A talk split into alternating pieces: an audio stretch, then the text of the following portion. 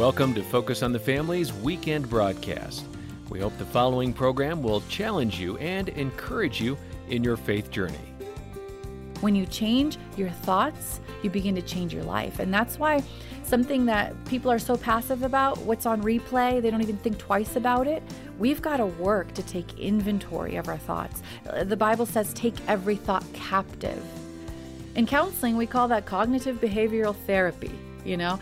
But God thought of it long ago, transforming our mind and making sure that what's flowing out of our mind is bringing us health and not the other way around. That's Deborah Fileta, and she joins us today on Focus on the Family. I'm John Fuller with your host, Focus President, and author Jim Daly. You know, life can be pretty stressful. Uh, I think we can all attest to that between work, relationships, and other obligations. Uh, the pressure builds, and we lose sight of who we are and what we're about. Um, it's, you know, nipping at us all the time. But the last year or so has uh, shown us that it's more important than ever to take care of ourselves, including our emotional and physical health. God wants us to do that. Uh, 1 Peter 5 7 tells us we can cast all our anxieties on Him because He cares for us. And that's a great promise. Uh, do we believe it? Is a question. Here at Focus on the Family, we want to help you uh, bring healing and restoration to you and to your family with trusted Christian perspectives. Um, and uh, bring you hopefully that emotional, mental, physical, and most importantly, spiritual health mm-hmm. that will keep you in a good place throughout your entire life. And we're going to do that today. Yeah, and our guest, as I said, is Deborah Fileta, and uh, she's a licensed professional counselor, a, a national speaker, a relationship expert, a podcaster. She's written a great book we'll be discussing today. Are You Really Okay? Getting real about who you are how you're doing and why it matters. And we have that here at focusonthefamily.com slash broadcast. Deborah, I think John missed the uh, the most amazing part. Mother of four. I love that one the most. yep, we just welcomed our fourth child three, three months, months, ago. Three yeah. months. I love it. And you're actually sleeping through the night. We are. Praise the Lord. That talk about helping with emotional health.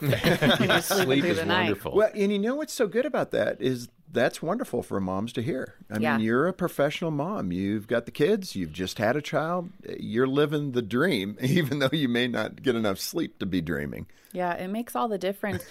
we shouldn't be surprised when those small physical things like a lack of sleep actually begin to impact the other areas of our life as well.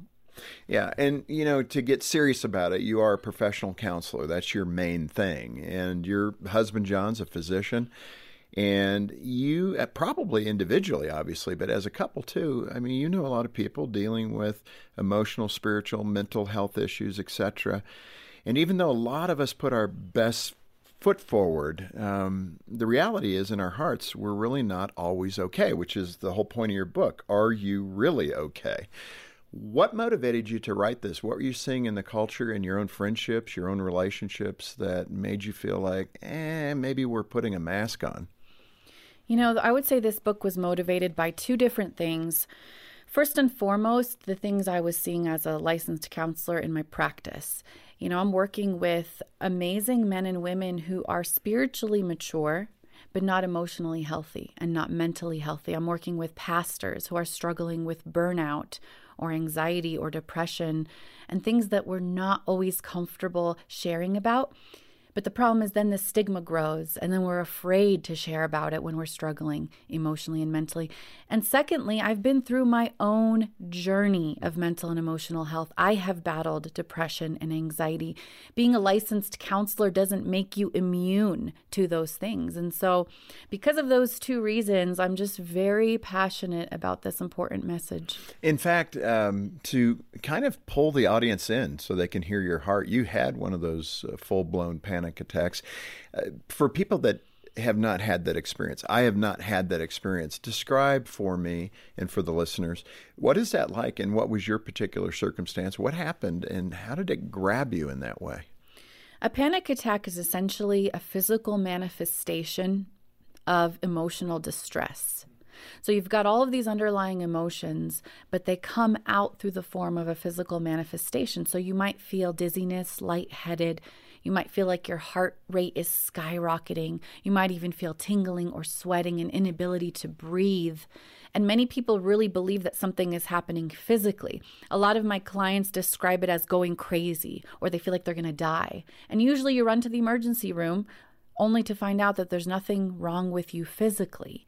And it's an emotional response that's actually affecting your physical hmm. health. What happened in your case, though? You were traveling somewhere or Yeah. about to go on a field trip or something? So, a few years back, I actually went through a very traumatic miscarriage where I lost the baby, but I also almost lost my life. I started hemorrhaging, and it was a very traumatic experience. But the thing about trauma is it doesn't always affect you in the moment. Usually, in the moment, you're in survival mode and you don't have time to face the trauma. Well, about two years after that, I was in a safari park with my kids and my husband. And all of a sudden, I started having these symptoms that I would describe as a panic attack. But what I didn't realize was that my body was now starting to process the stress that I had gone through many years before, but never really taken the time to face and deal with and heal. That's amazing, though. Two years later. Two years later, I mean, if you think about it, when soldiers go off to war, Right. they're in the middle of a battlefield. They are not there to process the trauma. It's when they get home and they're not in survival mode anymore, when things have calmed down. Hmm. Oftentimes, that's when trauma begins to impact you. Let me ask you spiritually, from a Christian perspective, what is God doing in the makeup of His creation? Why do we go through that? What is the helpful aspect of it, and what's the thing that we have to look out for? Well, I think by design, it's a beautiful process because it shows you that God understands how human beings work. He knows that when we're in survival mode and we're dealing with the stress of what's going on today, we don't have the capacity to also process it in a healthy way. So he allows us to sort of hibernate in a good way. And then later on, he brings it to us when we're ready to heal. Layer by layer, healing happens. I think if it all happened at once, it would be quite overwhelming. And not only that, I don't think many of us would be able to survive through it. Yeah. In the book of Mark, you point to something I think you call the baseline for general health. It Yeah. corresponds with the greatest commandment. Describe that uh, scripture in Mark that caught your attention as a counselor that helps people. You know, I think the most important thing to remember as we talk about this scripture is just because we're Christians doesn't mean we're healthy. And Jesus calls us to love him with our heart, soul, mind, and strength. That's what we read in scripture. When we look at that, heart represents our emotional health, soul represents our spiritual health, mind represents our mental health, strength represents our physical health. So we shouldn't be surprised when we face struggles in those areas because if we're to love God with our heart, soul, mind, and strength, you better believe the enemy is going to try and attack us in our heart, soul, mind, and strength. So instead of being surprised by the struggle as Christians, we just need to be prepared for it. And, you know, the reality is we are in this world. I mean, Scripture tells us we're in this world. Paul told us we're going to struggle in this world. Uh, we're wired spiritually, particularly, for life eternal with Christ in heaven. But in that context, uh, Christians who do struggle with anxiety, with depression, uh, that's part of my wife's story. She's been on the broadcast before. Her family has really struggled in those areas biochemically. I mean, um, how do we in the Christian community communicate positiveness about the idea of seeking help? Don't hold back. It's okay. I think my wife would say, Jean would say, she struggled with the concept that if I'm a believer in Jesus, then I should pray that he takes this away. But that can be traumatic over a decade or two, and you're not getting help in that regard. So speak to those anxieties and Yeah. what Christians should do. You know, those are truly unhealthy beliefs that hold us back from healing. I remember once when I was in the presence of a pastor, I had just come out of a dark postpartum depression. And he didn't know that. And he said, True believers don't suffer from depression because they have the Holy Spirit at work in them. And I was devastated to hear that. He didn't know what I had just come through. And what did that make you feel like? Because Jean and I have talked about this specifically. Less than, yeah. like I'm not, I'm not good for God. Right. It makes you feel like you don't have enough faith or you don't have enough strength or maybe there's sin in your life. Rather than seeing it as a chemistry issue, we see it as a character issue. And that's flawed thinking because many times what's actually happening underneath the surface is a chemical imbalance um, that could be caused by many different things, whether it be past trauma, whether it be hormonal imbalance. There's a plethora of things it can be caused by. But we have to understand that we can't just point to it being a faith issue and leave it at that. And the idea that, you know, I, I, want to also acknowledge there are spiritual things that occur around the world. I've seen things that, you know, you pray against, you pray for that person. So those are realities as well, spiritual bondage, etc. But so often in this area of mental health, it is exactly that. It's chemical issues that are occurring in the physical nature that yeah. we're made up with. Everything is holistic in the sense that when we're faced with a problem mentally or physically, we do bring it to prayer. I think it would do us better to use the the comparison of a cancer diagnosis. You know, when you're diagnosed with cancer, first of all, you don't blame yourself. You know, you don't say maybe I didn't have enough faith or hmm. strength. Mm. You you look at the cancer and you say how am I going to attack this. You go get medication, you go get help, you go get whatever you need. You get a lot of prayer partners. And then the community yeah. supports you. They bring you meals, they lift you up in prayer. But we don't always treat depression and anxiety, which is an illness of the mind and the brain, in the same way. Yeah, and in Mark, I think you're pointing to the scriptures Hear, O Israel, the Lord our God, the Lord is one, and you shall love the Lord your God with all your heart all your soul and with all your mind and with all your strength. And yeah. and that's what you're reinforcing. Yes. And uh, some people especially those that are struggling with uh, mental illness that's a daunting task just hearing that wow i don't know if i can accomplish that speak to the inadequate the feeling of inadequacy that i can give that way to the lord uh, you know with all my heart with all my mind with all my strength um, do people come into your practice asking, How can I do this, Deborah? I think it can seem overwhelming when we look at the blanket verse love the Lord your God with all your heart, soul, mind, and strength. And we have to remember this is step by step little by little, one thing at a time, where we're trying to align who we are to who God has called us to be. This isn't an overnight process of healing. We don't overnight get to a place where we're struggling, and we don't overnight get to a place of healing. And so I think we have to give ourselves grace and realize that healing in all of these areas is layer by layer. It's a cyclical process two steps forward, a couple steps back, a few steps more forward, but we're moving in the direction of sanctification. This Focus on the Family broadcast will continue in just a moment. Find fun for your kids just a click away. And now, Adventures in Odyssey. The Adventures in Odyssey Club, where your 8 to 12 year old can find trusted, faith building entertainment in a safe online club. It features almost every episode ever, plus special monthly club only episodes and content, and a Focus on the Family Clubhouse magazine subscription. Sign up today. Just go to aioclub.org/radio. You've read accounts in the Bible of how Christ impacted so many people, but we really know very little about the lives of those early followers of Jesus. The Chosen, I Have Called You by Name, imagines what life was like for those who followed Christ.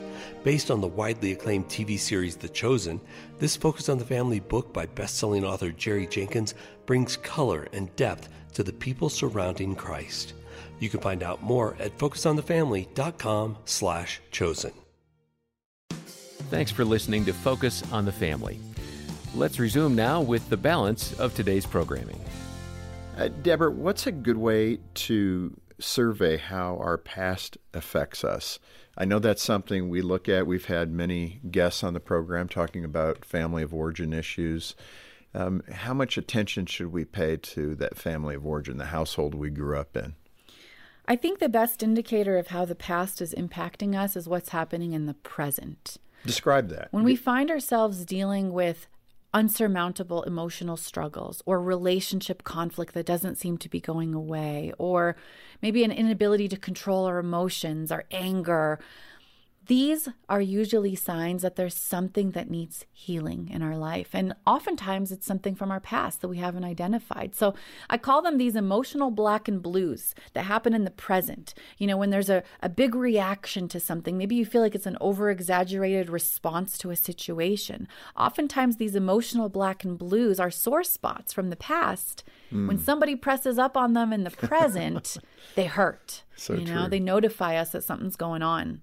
In in those emotional patterns, then, uh, what are some of the patterns that you've noticed, maybe in your own life? I think oftentimes what happens is we learn from our past experience for the good and for the not so good. And many people listening might say, "Well, I had a pretty good childhood. You know, I didn't. There wasn't abuse. There wasn't. I felt loved. I felt loved. Mm-hmm. I have mm-hmm. Christian parents. Yeah. Well, I come from that type of a background of good home, good family. They loved the Lord. My grandfather was an evangelist all across the Middle East, but." There were patterns that I wasn't aware of that I needed to deal with that were impacting my emotional health. For example, when you grow up in an immigrant family, you kind of learn that you need to do. You need to work hard. It's almost like a productivity factor. And so for me, I equated value with how much I was able mm. to accomplish because that's what they did coming from a different country, starting new in America. Even though it was a Christian home and focused on ministry, I began translating that into my life as I need to do in order to be valued by God.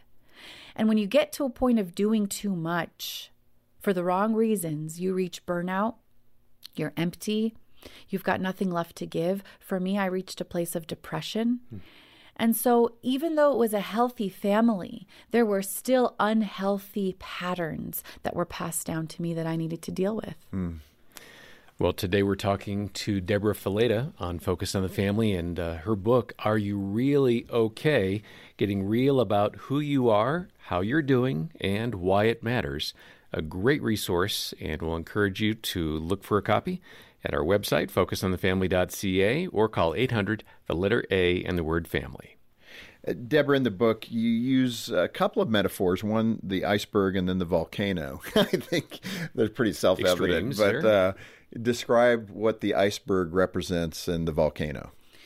You know, the iceberg is kind of our tendency to really stay superficial the reason I call this book Are You Really Okay is because it's easy to answer that question and say, Yeah, I'm good. You know, I'm fine without really going deeper. But just like an iceberg, there's always more, a lot more going on underneath the surface. And I think this past year for so many people 2020 was a year of dealing with a lot of emotions i call it the year of exposure mm. because emotions are like a volcano in the sense that there's always pressure building underneath the surface. When you don't identify those emotions and deal with them in a healthy way, they will find the point of least resistance mm. and you will experience an emotional explosion. For me, it was a panic attack. For you, it might be an anger outburst or disconnecting from your spouse emotionally. Maybe you're withdrawn and depressed. But that's the key is learning that to be emotionally healthy, we've got to learn to go underneath the surface and figure out what's really going on inside of us. You know, and when you say it in that context, Deborah, I would think that spouses are typically the recipient of the explosion. Yeah, you're absolutely right. right. Uh, Many times, it, relationship conflict gives you a signal that there's a lot more going on underneath in your personal life. Let's move to the spiritual component and the spiritual well being that we need to seek. What does that even look like? Uh, like emotional, I'm not sure that we know. Outside of going for annual physicals, right. I think I'm lost. Well, first of all, let's start with what it's not. Spiritual health is not a checklist of things we're doing right. Mm.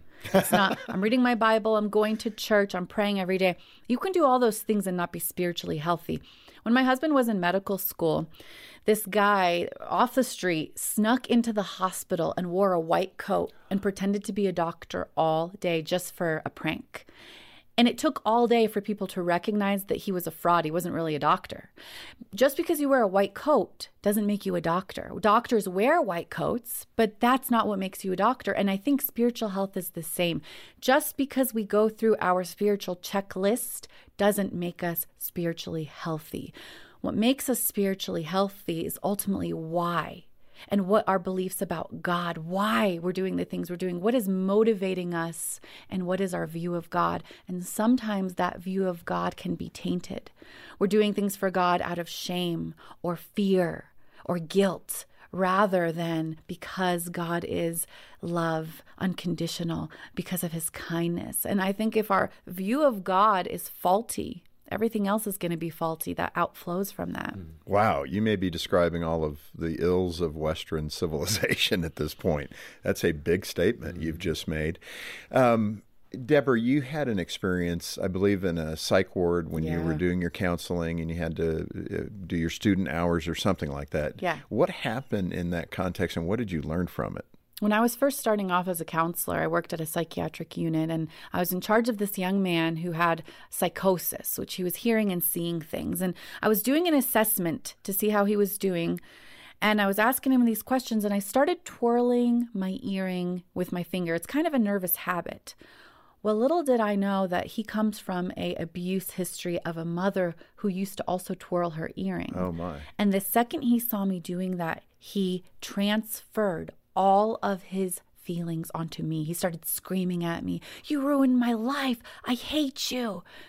That with in counseling we call that transference where you put all of your hurts on an innocent bystander. Sometimes we do the same thing to God because of our past wounds, things we've experienced in our family, maybe an absent father or a critical mother.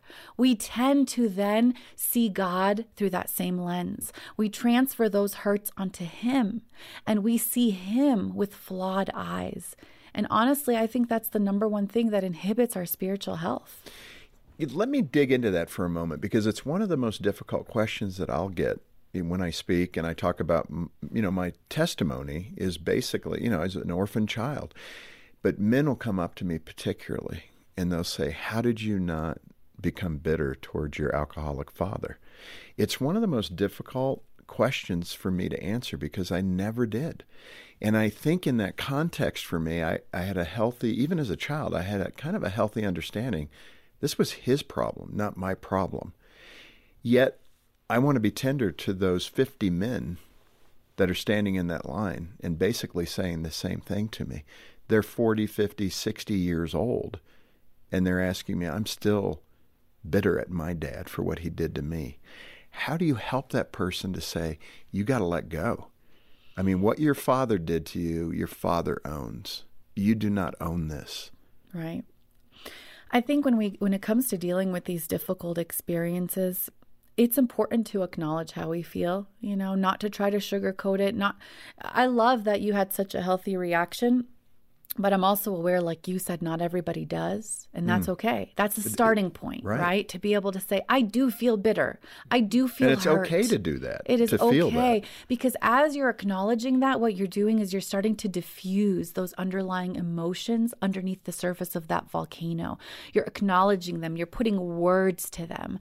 And I think for some people, through the process of things like counseling, you begin developing empathy for the people that hurt you and seeing that hurt people end up hurting people, right? We we hear that phrase often. Right. But when you start having empathy and compassion and seeing where that hurt person came from, you begin freeing yourself from the pain that you carry. It's a process, you know, it's not something that happens overnight. And I really believe that even when you forgive somebody, the process of forgetting can take time and energy and work, and you might never forget, yeah. but you're at least able to put that on them and take ownership of what is on you. What about that person who maybe has carried that burden for decades and they get it out there I do have this bitterness. I acknowledge that. They may have had that discussion with the Lord, you know, kind of the shaking fist. God, why have you done this to me? And they're still in that part of the cycle. They haven't really made it to the letting go. What encouragement do you have for them for them to say, "Yeah, I'm okay." I mean, they're really moving from I'm not okay to I'm okay. I just would remind them that healing happens in layers and not to expect themselves to get to a, a wonderful place overnight. When you think about past abuse and how many days it takes for you to experience, how many years you've been through that type of thing, To have the expectation on yourself that you're going to heal from that overnight is unrealistic. Right. You're putting too much pressure on yourself. If it takes years to get to a place of bitterness, it might take years to unpack that. It might take months to unpack some of those things. And it's a process, it's a journey. It's a, again, it's a journey of sanctification, and you're not alone through it. Uh, when I think about blame, it tends to happen in three ways. First, we put the blame on ourselves. I did something wrong. The next level is we put the blame on God. He hmm. did something wrong. But I think the third place where we should land is putting the blame outward on this world, this sinful, fallen, broken world, and the enemy that lurks within. When we can leave the blame there, we can begin to move away from it and begin to heal. Boy, it's so true. And that scripture, which the first Bible someone gave to me at 15, was John 10:10. Of course, it took me a while to find that, but that the thief comes to steal, Yes. kill, and destroy. That's his mission. And Deborah, this has been so good. We're going to come back for a second day to talk a little more in depth about your wonderful book, Are You Really Okay? And you said to me before we started, this is your favorite topic. I could see that as a counselor because you want to move people from a place of not being okay to an abundant life. The uh, the end of John 10:10 that he came that we might have an abundant life, right? Yeah. And that's what I see light up in your eyes. You want people to live that full experience with God. And here focus on the family. That's what we're about. We want you to f- feel that fulfilled life in your marriage, in your parenting journey, uh, in your sphere of influence. Uh, we want to uh, be there to assist you and equip you to live that life that God has called you to live. And uh, get in touch with us. Um, again, uh, Deborah's book, Are You Really Okay? If you can make a gift to Focus for any amount, we'll send it to you as our way of saying thank you.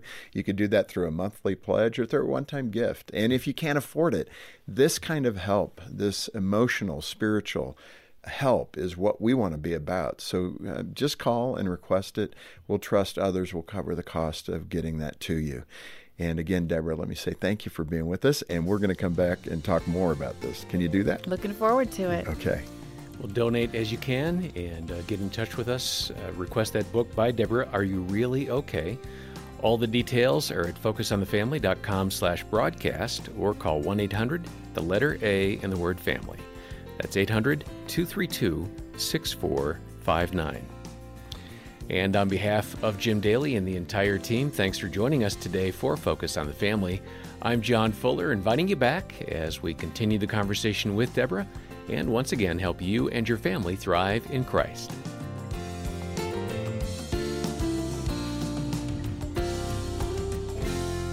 You're listening to Focus on the Family's weekend broadcast.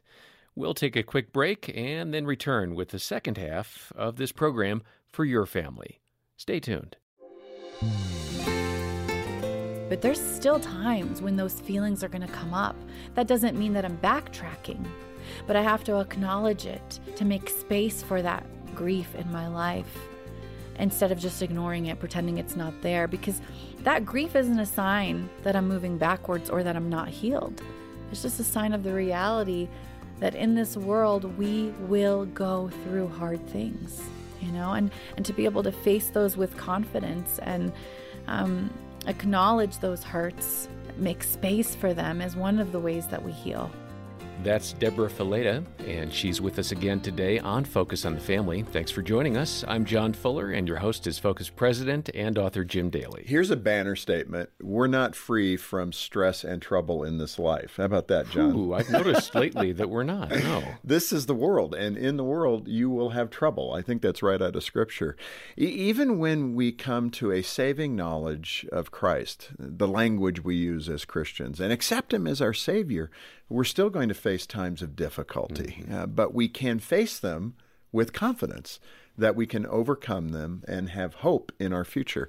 As we read in 2 Timothy 1 7, God gave us a spirit not of fear, but of power and love and self control. And, uh, you know, that's a hard thing to remain in balance in those things. And today we're going to talk with our guest about how to do that. Uh, she's got a great book, Are You Really Okay? which I would say hits that scripture directly. About power, love, and self control. And it's going to be a good program. We started yesterday. You And missed if you it, missed it, yeah, get a hold of us. Uh, let us know how we can get that to you on a CD, or you can download it, or you can get the app. You can watch on YouTube.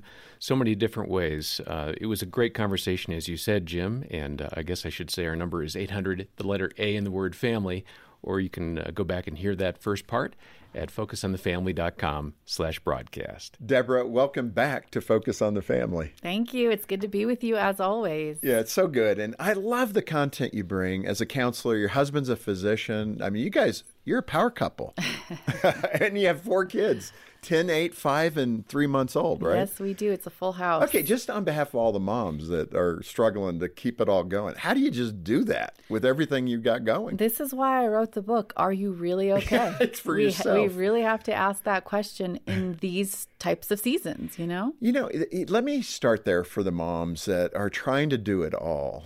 Uh, really, seriously, how do you remain healthy? And I mean in every way emotionally, physically, spiritually. How do you remain healthy with all of the things that pull on you as a mom? Your kids, maybe your profession outside the home, the home, your husband. I mean, how do you juggle all that and remain healthy? Well, the truth is you don't, and you don't do everything, and you, and it it might look from the outside in like somebody's doing everything and doing it all well. I get that question a lot. How do you do it all? And my response is I don't do it all. I can't do it all, but I've learned to do a few things well. I've learned to set boundaries around my life. I've learned to take care of myself so that I can be filled and pour out to my family. I think in the beginning as a mom, I used to feel guilty about taking the time to keep myself healthy. But now I see it as a necessity because if I'm not full, I'm no use to anyone around me. No, it's really good. And that acknowledgement that, hey, I'm not doing everything well. And I'm okay with that. That's a healthy spot. Let's do the recap from yesterday. We talked about uh, emotional well being and spiritual well being. How would you recap that discussion? Yeah, you know, Jesus calls us to love him with our heart, soul, mind, and strength. Our heart represents our emotional health. Soul represents our spiritual health. Mind represents our mental health. And strength represents our physical health. So, yesterday we talked about our emotional health and our spiritual health and really taking inventory of those two areas. Eh, mental health issues affect everyone from time to time. Uh, you, you, we may not even be aware of it, actually, but how it's dampening down our feelings, our sense of joy. I mean, God says, you know, we should be people that are joyful. But sometimes things detract from that. How does uh, the way we think connect with the way we feel? Scientists used to believe that feelings caused our thoughts. But the most recent research shows us that thoughts actually trigger feelings, which trigger behaviors. Hmm. So if we're feeling off or doing things that aren't the things we want to be doing, we've got to really backtrack and take a look at our thoughts. What's on replay, like I call it?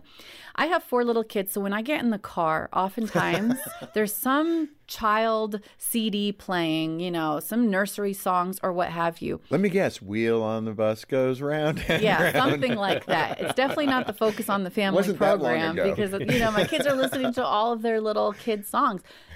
I remember once I went on a trip in my car without the kids. And after an hour, I realized I could change the channel. I can go listen to Focus on the Family or That's a an adult podcast. moment. Yeah. This is, but you're so used to what's on replay Yeah. in the background, it just becomes the norm. Our thoughts are the same way. We get so accustomed to certain thought processes on replay that we don't even feel the need to change them. Yeah. Wow, that's powerful. How does God interact with that in our lives? I mean, what is He saying to us in that regard? Well, God wants us to replace the patterns of our past with His truth, right? And many times the patterns of our past is how we think, those negative thoughts. In counseling, we call them cognitive distortions. Hmm. They're faulty ways of thinking. Maybe something like black or white thinking, where you see things in extreme. Maybe something like catastrophizing, where you're always looking at the future and seeing the worst case scenario. We've got these default patterns of thinking. Maybe it's a self critique, where we're always thinking negative things about ourselves or the people around us.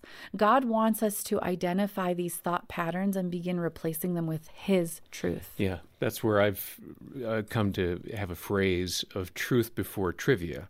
Yeah. I still like to look at and gather a lot of information, but as a believer, I'm trying to let God's word, the scripture, be my reference point for the day and where I spend a lot of time. Um, it's not like it's you know for every minute I read an, an article online, I'm reading the scripture, but I want His truth to be the thing that's transforming my mind, not the world making my thinking uh, off base. I love that. And it's essentially the question of what am I downloading? You know, Yeah. what am I downloading each and every day? And are they things I'm downloading from my past? Are they things I'm downloading from what I'm looking on the internet, scrolling, Google? Or am I filling my mind and heart with God's truth? When you mentioned the book, several things that uh, you need to understand in getting your mind straight with truth, right? So uh, you use the terminology black and white thinking, all or nothing thinking, overgeneralization, minimization, and magnification, mind reading, fortune telling. And this one I could really relate to is catastrophizing, because I think the culture we we are living in that right now, where Yeah.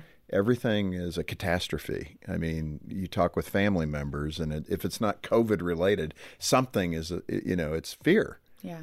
Speak to some of those, or maybe the one or two that really capture you. You had emotional reasoning, should, could, would statements, labeling, personalization. There's a lot there, and it's all in your great book, and people need to get it for the complete uh, definition. But what what are one or two of those that I mentioned that stand out to you? You know, something like should, could, would. You spend so much time thinking about what you should have done in the past, blaming yourself. Um, like you mentioned, catastrophizing. We're always thinking of the worst case scenarios filled with worry and fear.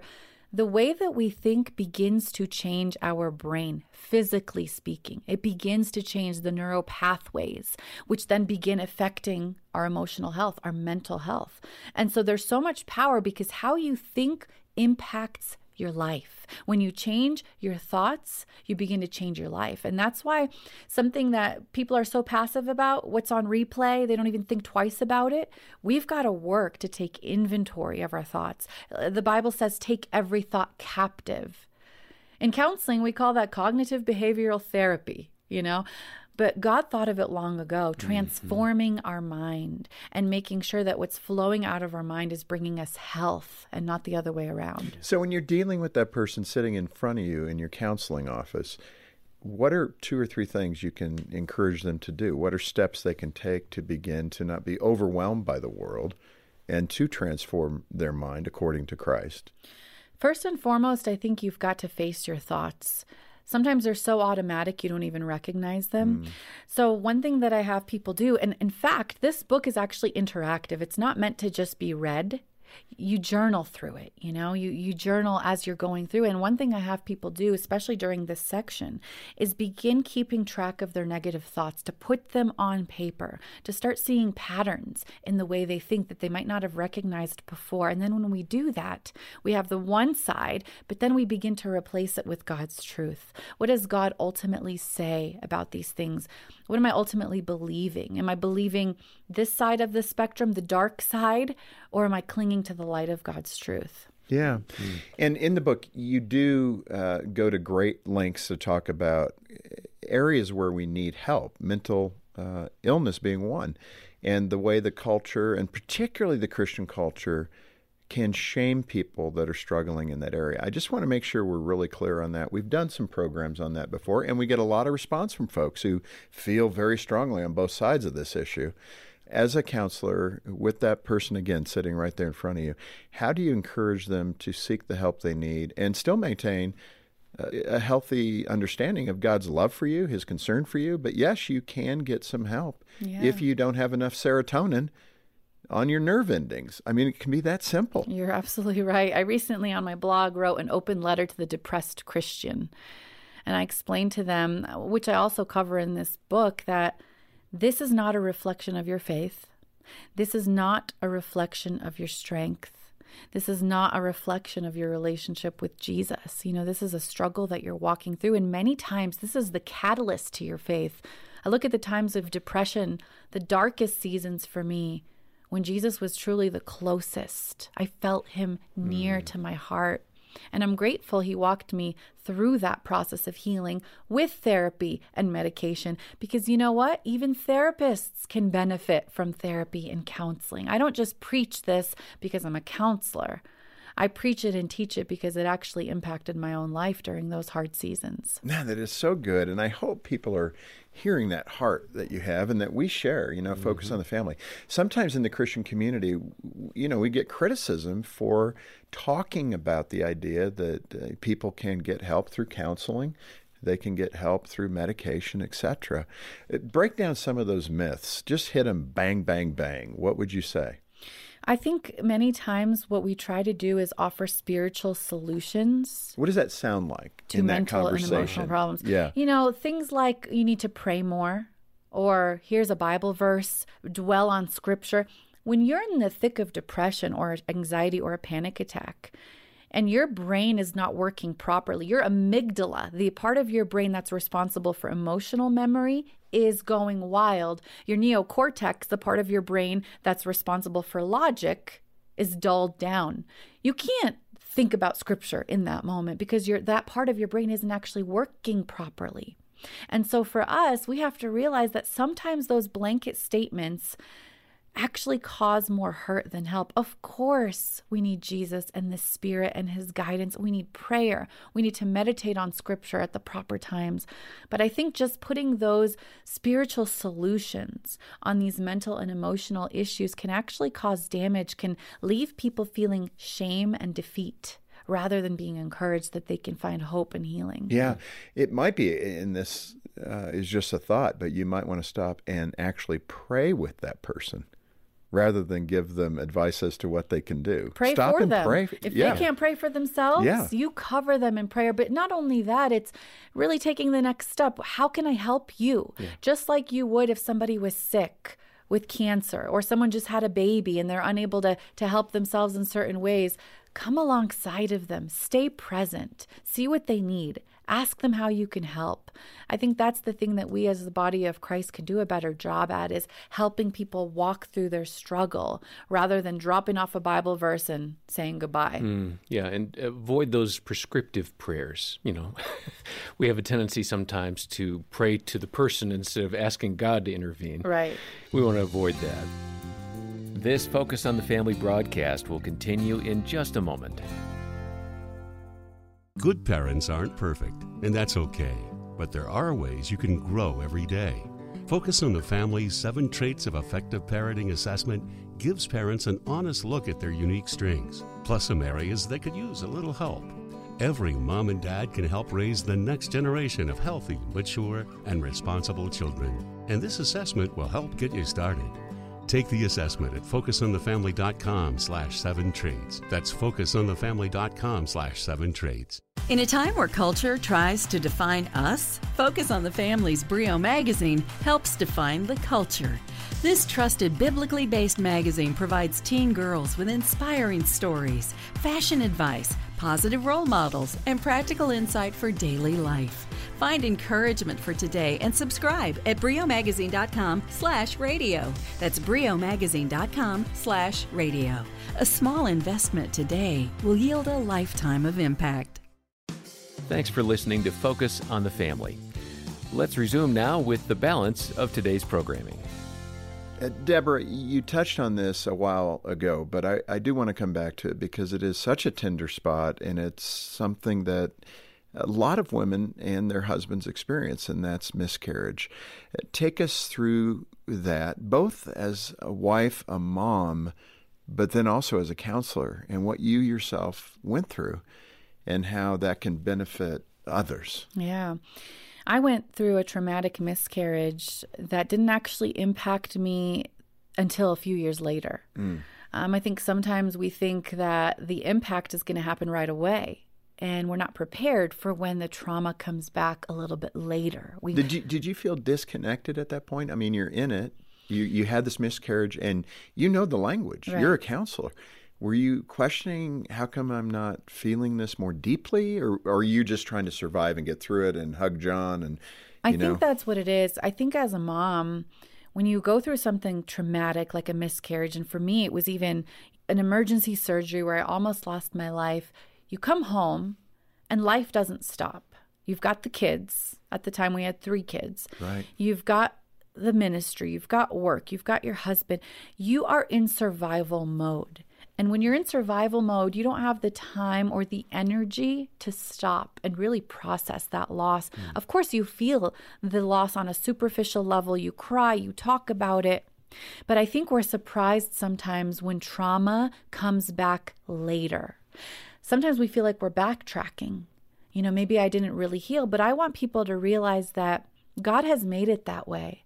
We heal in layers, mm-hmm. one layer at a time. And just because whatever trauma you've been through might be coming back in this season doesn't mean you, mean you haven't healed but it might mean that God wants to heal the next layer and the next layer and the next layer. It's really insightful, and I think it actually indicates something for all of us as human beings, created as we are, that we might expect that to happen not in layers, but in like one stage. Right. We go from wound to healed.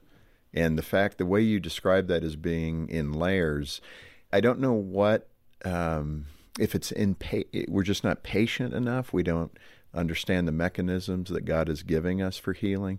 But all of that's kind of wrapped up in there, right? I, I could just feel a person shaking his fist at God because that healing has not occurred, and they want to get there, and they're just frustrated.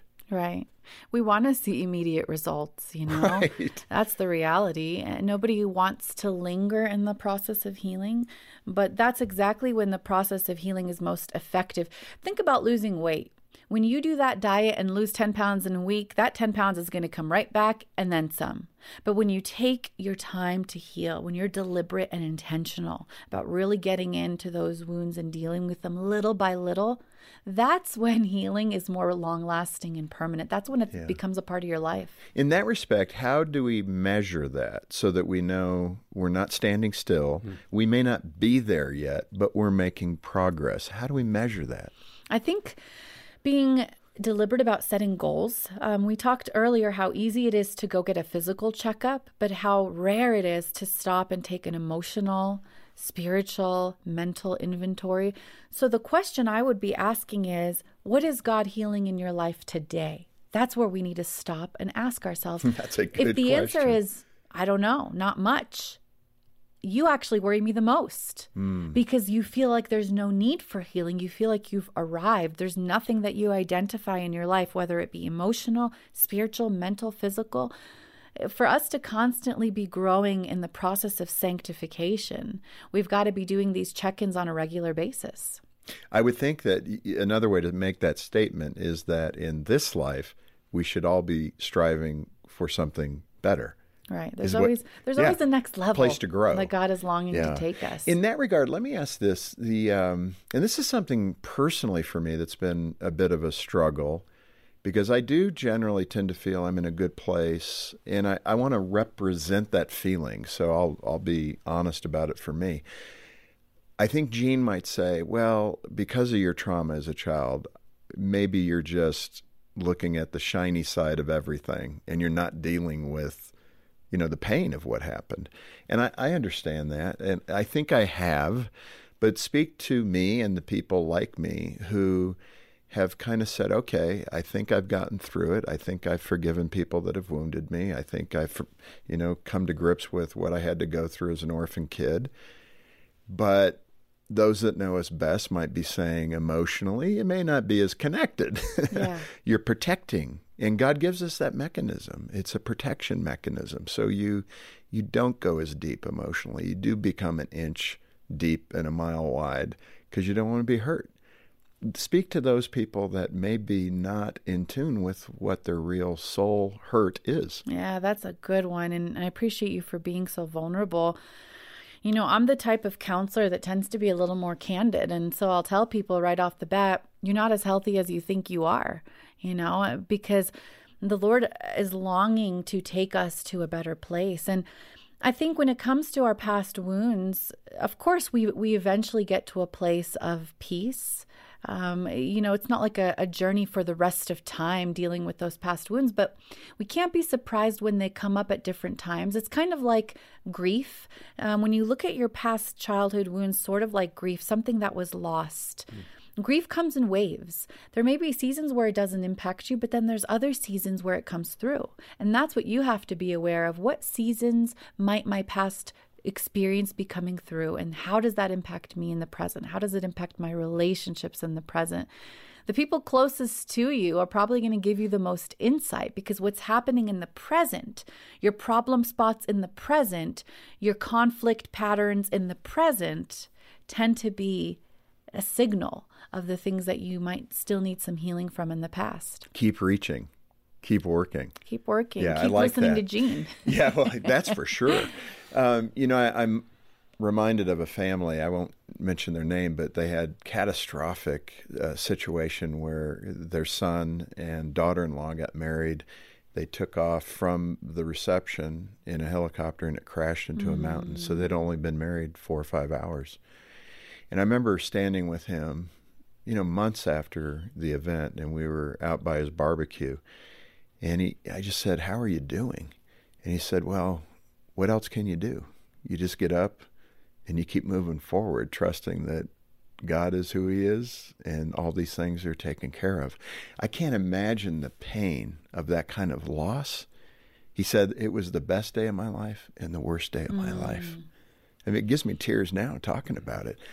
But as a counselor, speaking to those kinds of situations, it's kind of the reality, isn't it? It you get up and you got to keep going, even with incredible devastation.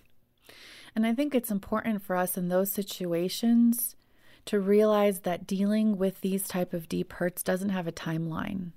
You know, we say that time heals all wounds. Well, it doesn't. It really doesn't.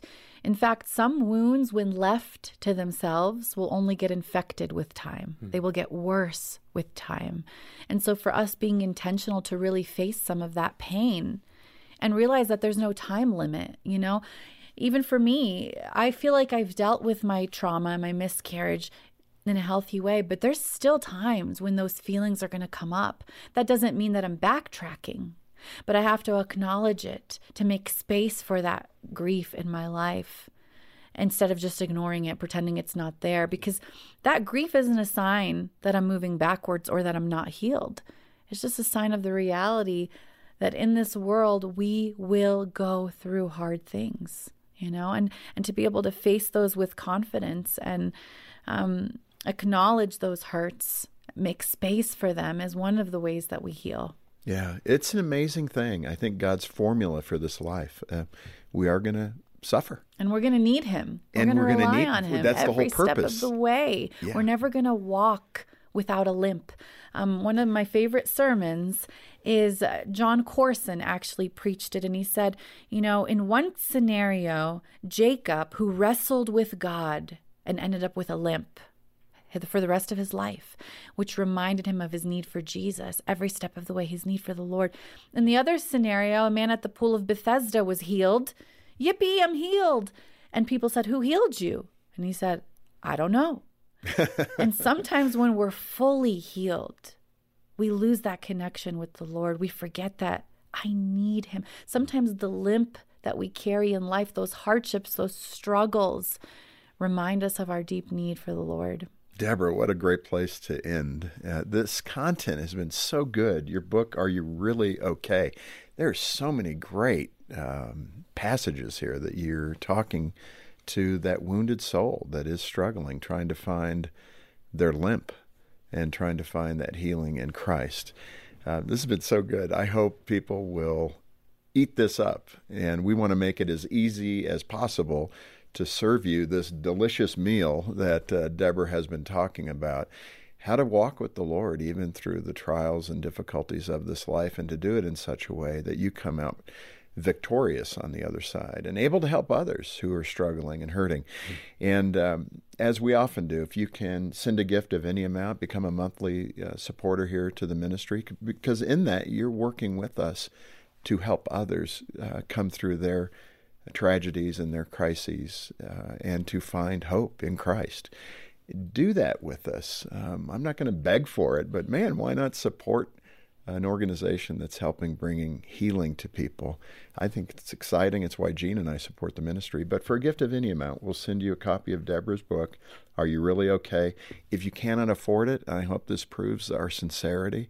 We'll send it to you. Just get a hold of us. We believe in the content so much that we want to get it into your hands, and we're going to trust others will cover the cost of that. So do it. Don't be afraid. Don't be ashamed. Get in touch with us. Hmm. In addition to the book, we also have a great team of caring Christian counselors. We've mentioned them a few times along the way here, and they'd be happy to have an initial phone consultation with you. That's free. Uh, that's also a donor supported outreach of this ministry. So, as you can, please donate and uh, help us help others. Our number is 800, the letter A, and the word family. 800 232 6459 or stop by focusonthefamily.com slash broadcast. On behalf of Jim Daly and the entire team, thanks for joining us today for Focus on the Family. I'm John Fuller, inviting you back as we once more help you and your family thrive in Christ.